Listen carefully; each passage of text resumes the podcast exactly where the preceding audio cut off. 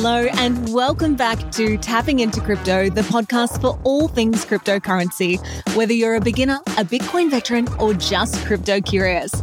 I am your host, Alicia Chapman, and this week, Pav Hundal is joined behind the mic by Kieran Warwick, who is one of the co founders of Illuvium. They're going to be unpacking and talking about what it takes to make a AAA game on the blockchain. Now, guys, it may come as a surprise to some of you, but I myself am not a gamer. But this episode really opened my eyes to some of the possibilities in this realm. And again, reiterating why blockchain is just the next evolution and going to completely disrupt this world. So let's dive in.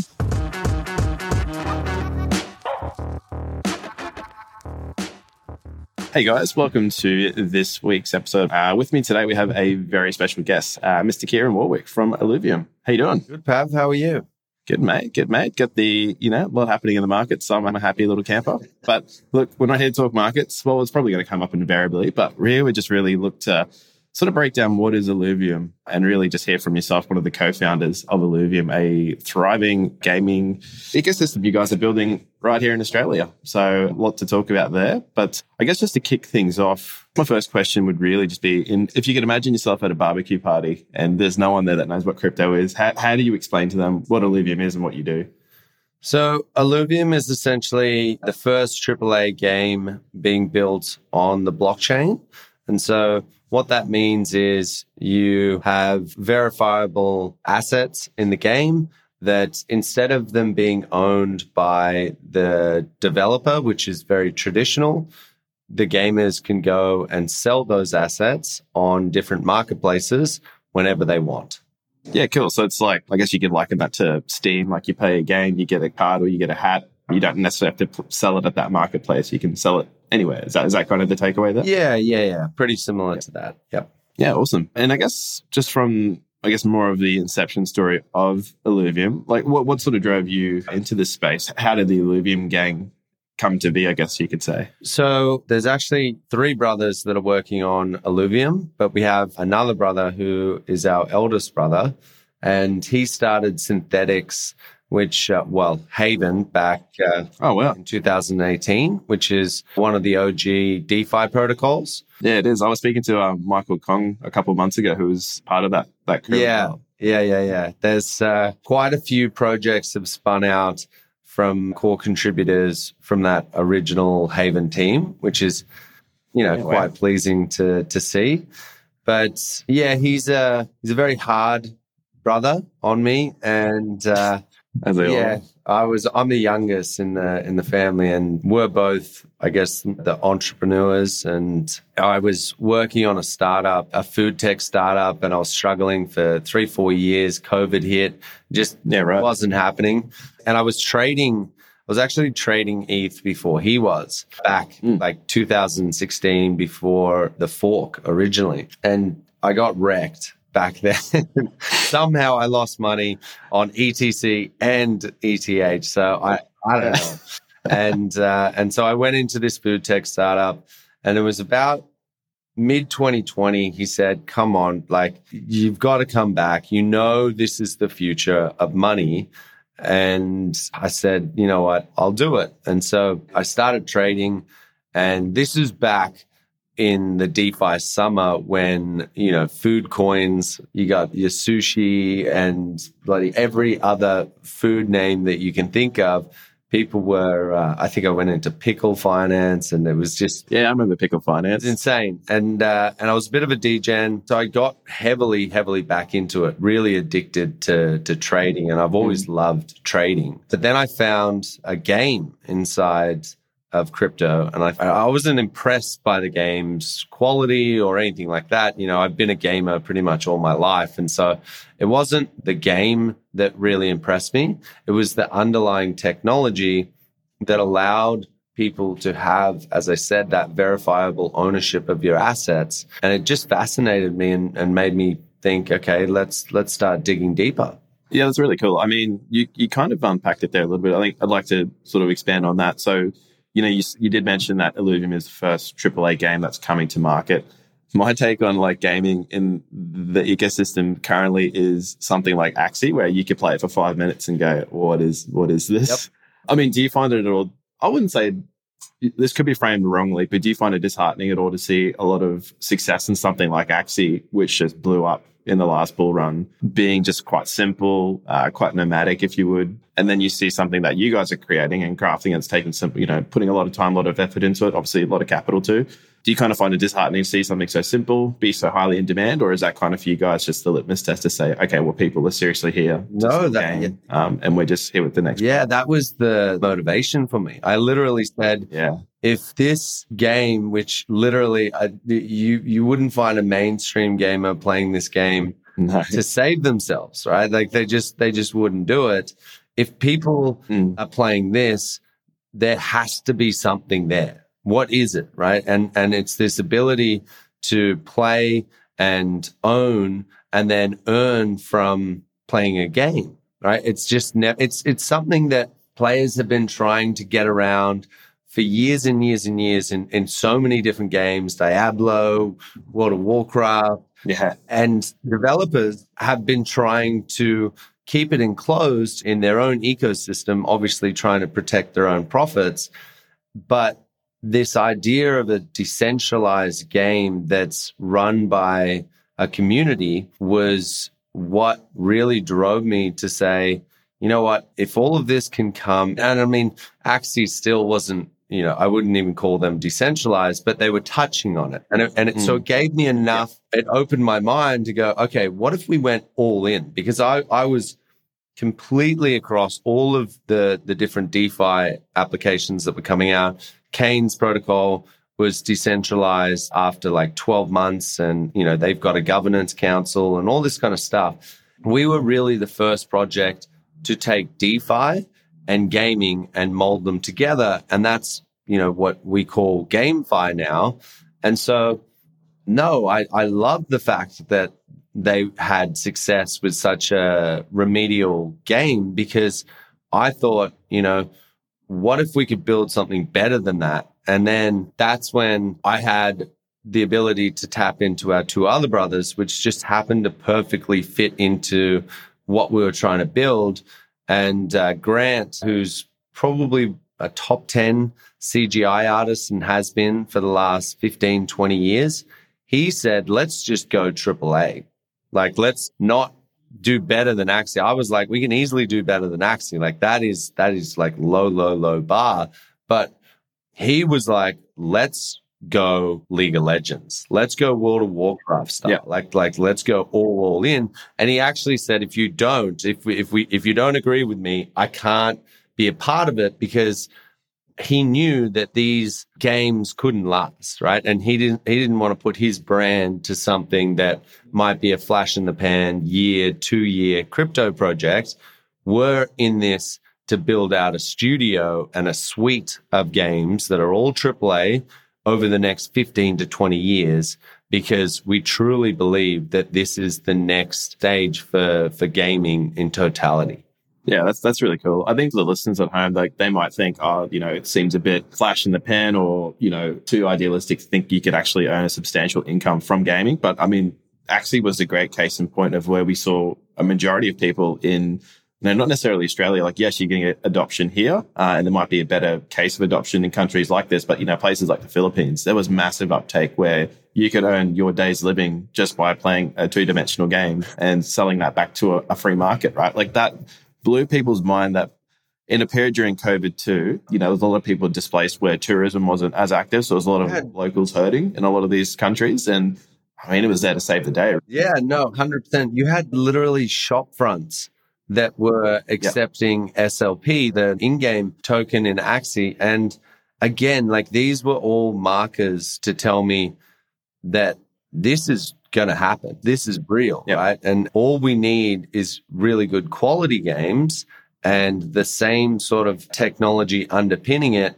And we've got something here that will change gaming forever. I guess one interesting question I'd like to ask is like, do you find yourself getting sort of railroaded by obviously trying to bring people in on to the projects that you have, saying that, you know, this hasn't been done before? Like almost approaching this like it's it's too vertical of a challenge because it is going for a higher quality. Like you're, you're basically uncovering potentially a lot of problems that a lot of the simpler projects may not have had to deal with. I guess you could say. Do, do you find like finding people that are driven enough and have the same vision and the same outlook as the founders do challenging at all? Or? So we were lucky. We were. Very, I mean, uh, look to build any sort of project in the first six months to a billion dollar valuation you got to get lucky. There's timing there. There's people there. There's mm. there's so many things that you need investors. You need a bull market. So when you do pitch something as grandiose as a AAA interoperable suite of blockchain games, people don't just go, "Well, this guy's insane." You know,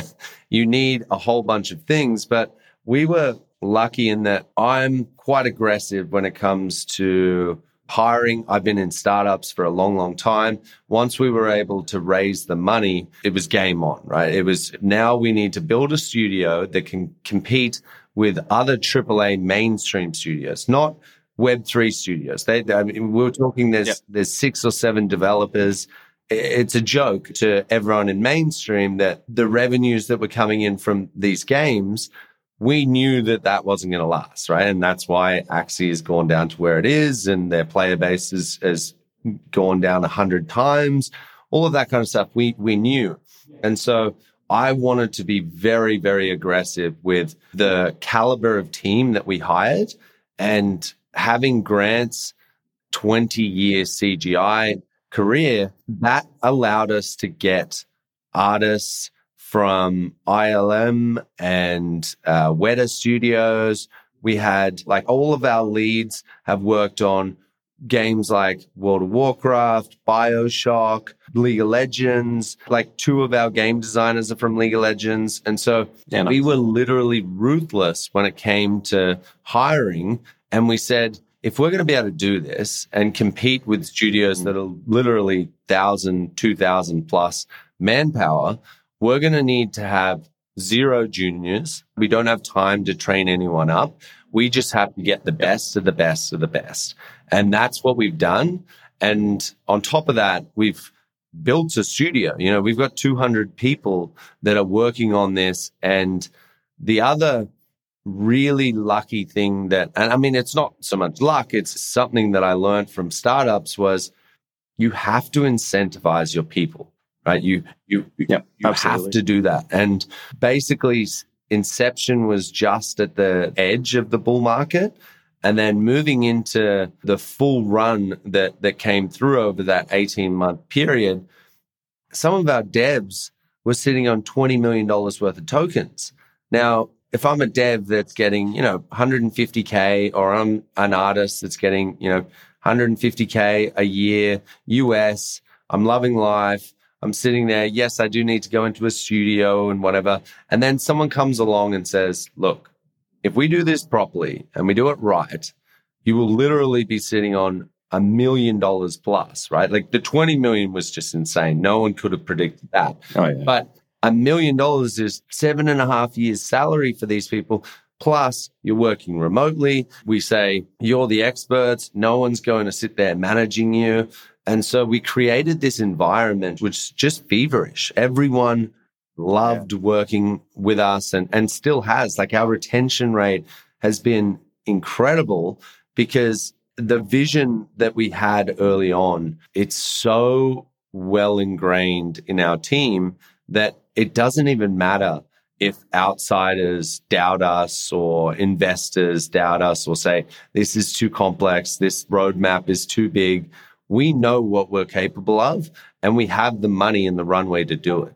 So it's not an issue for us. Yeah, that's, I mean, in our office alone, going through that 2020, 2021 cycle, like where every day was just punching a new high across the market. Like I did, I didn't want to think you guys would have been exactly the same mood as us, I think. And everyone's just giddy and giggling and starting the day on a good note every day. It was quite, it was an interesting period of time. I guess on that on that point too, with obviously the, the term we have seen in the markets, like I'm sure, like you know, you did mention a bit earlier that you did dabble in the markets, bit of a trader.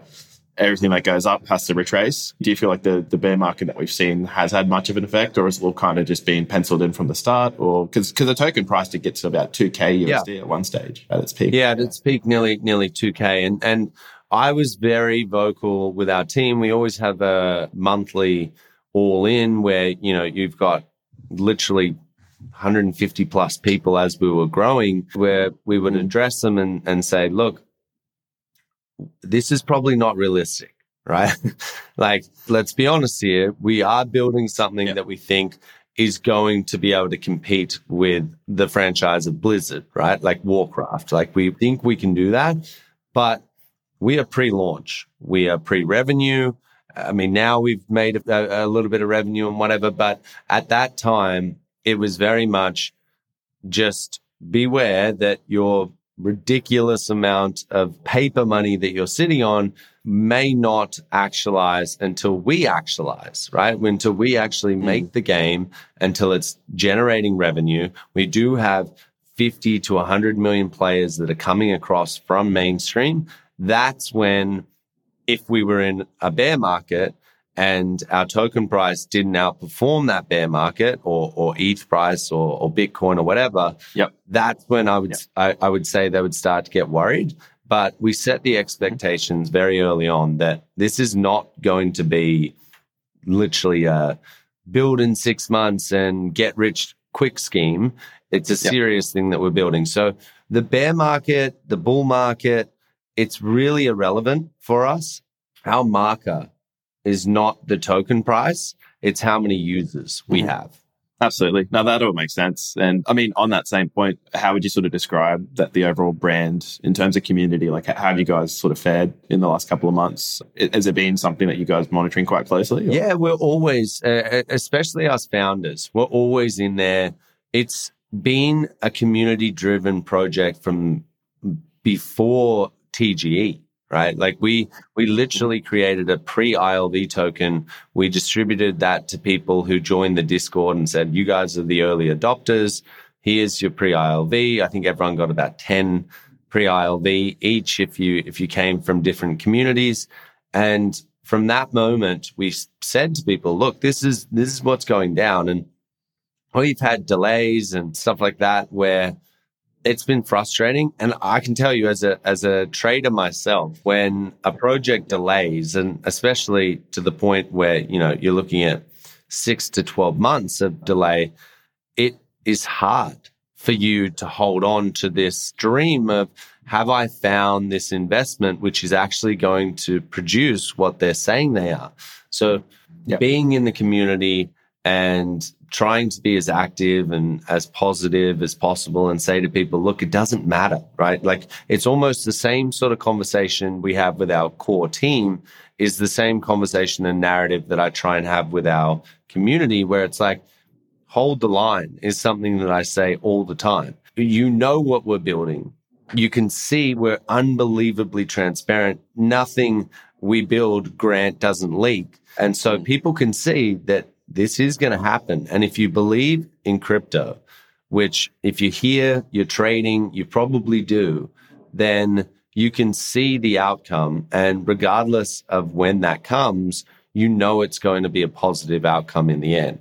So it's been tough. Like people bought at mm. 2K, right? That was just a. a it's, it's going to happen, thing. but yeah, you, you can't stop. You can't it. stop it, but all you can do is not be silent. You have to be proactive. You have to yep. be compassionate with that fact. You know, we've had things like hacks where we personally reimburse people just purely because it's like we don't want our community to hurt if there's something that we've done wrong. Now, obviously, mm-hmm. we can't control the token price but anything else outside of that, we really, really try and nurture our community.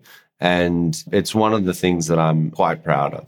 Yeah, that's really cool. I think that's the difference. Just again, from a team that is community focused, like I know from our perspective too, like we have a similar stance. It's like, what's the right thing to do in any given circumstance? But that's really cool. One thing, uh, I'm not too sure if this is something that sort of sits high on your mind or not. I was checking out some of your other previous interviews, and you do talk about this single metaverse theory uh, which I find very interesting. Could you sort of speak to that just very briefly and just your thoughts on, you know, everyone talks about A or the or a, and metaverse. Like, you know, you sort of mentioned there's potentially this single metaverse theory. Yeah. So there's so many different variations of what the metaverse is. Meta now, you know, previously Facebook has an idea. And mm-hmm. to be honest, they probably have the most pull when it comes to coining what the metaverse is But the idea that there's 500 projects in crypto that are building a metaverse is false, right? The whole idea of the mm. metaverse is interoperability between yeah. all of these different projects, whether it be AR, VR, whether it be art, whether it be digital real estate, gaming, all of these things are inside a single metaverse, the metaverse. Now, that's why we don't say we're a metaverse. We say we're building a universe of games, right? It's a world which you can go into. And right now, there's three games that you can play. There's the city builder where you can go in and start harvesting your different fuel types. That fuel is what powers the entire economy. So you then take that fuel and you go into the overworld. That's where you're in like a more Pokemon esque type situation where you're running around, you're harvesting plants, you're crafting your weapons. You then go out and start capturing Illuvials when you go into the different regions. After you capture those Illuvials, you then go into another game, which is Arena, which is an auto battler. So we've literally merged three different genres into one, and we're planning on six other games to go into this universe, which is why I've started saying I've realized that this is a new genre of gaming. It's literally an IBG, which is an interoperable blockchain game.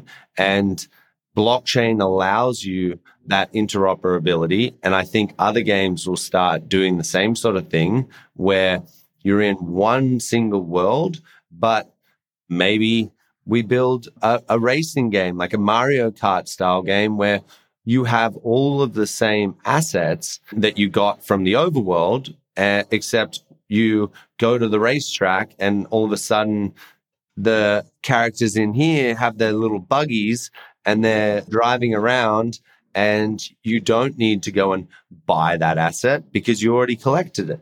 And that has never been done before, especially not at a AAA level. So that's what I'm really, really excited about. Yeah, I think that's really cool. I mean, speaking personally as a gamer too, like I don't think I've ever even heard of that being articulated in that way before. Like I guess until you know hearing and learning about what Illuvium is, like the idea of you know, you buy a game, the only next thing you do is you buy an expansion pack, right? Like this yeah. is just uh, layers upon layers. Like this is just a, a, new way of doing what, what I guess has somewhat been done in the past. I guess the next thing I want to just dive into is the roadmap that people to have to look forward to. I guess, you know, there's a lot happening in the space of crypto as much as we've seen a lot of downturn, a lot of people, you know, disengaging from the market. What do we have to look forward to from the Illuvium front? So we've got a very, very busy next six months. So it's all about showcasing now what we've built. We have Illuvium Zero, which is that city builder game where an alpha is going to come out, which will be open to the public. Everyone will be able to play it. And that's coming very soon.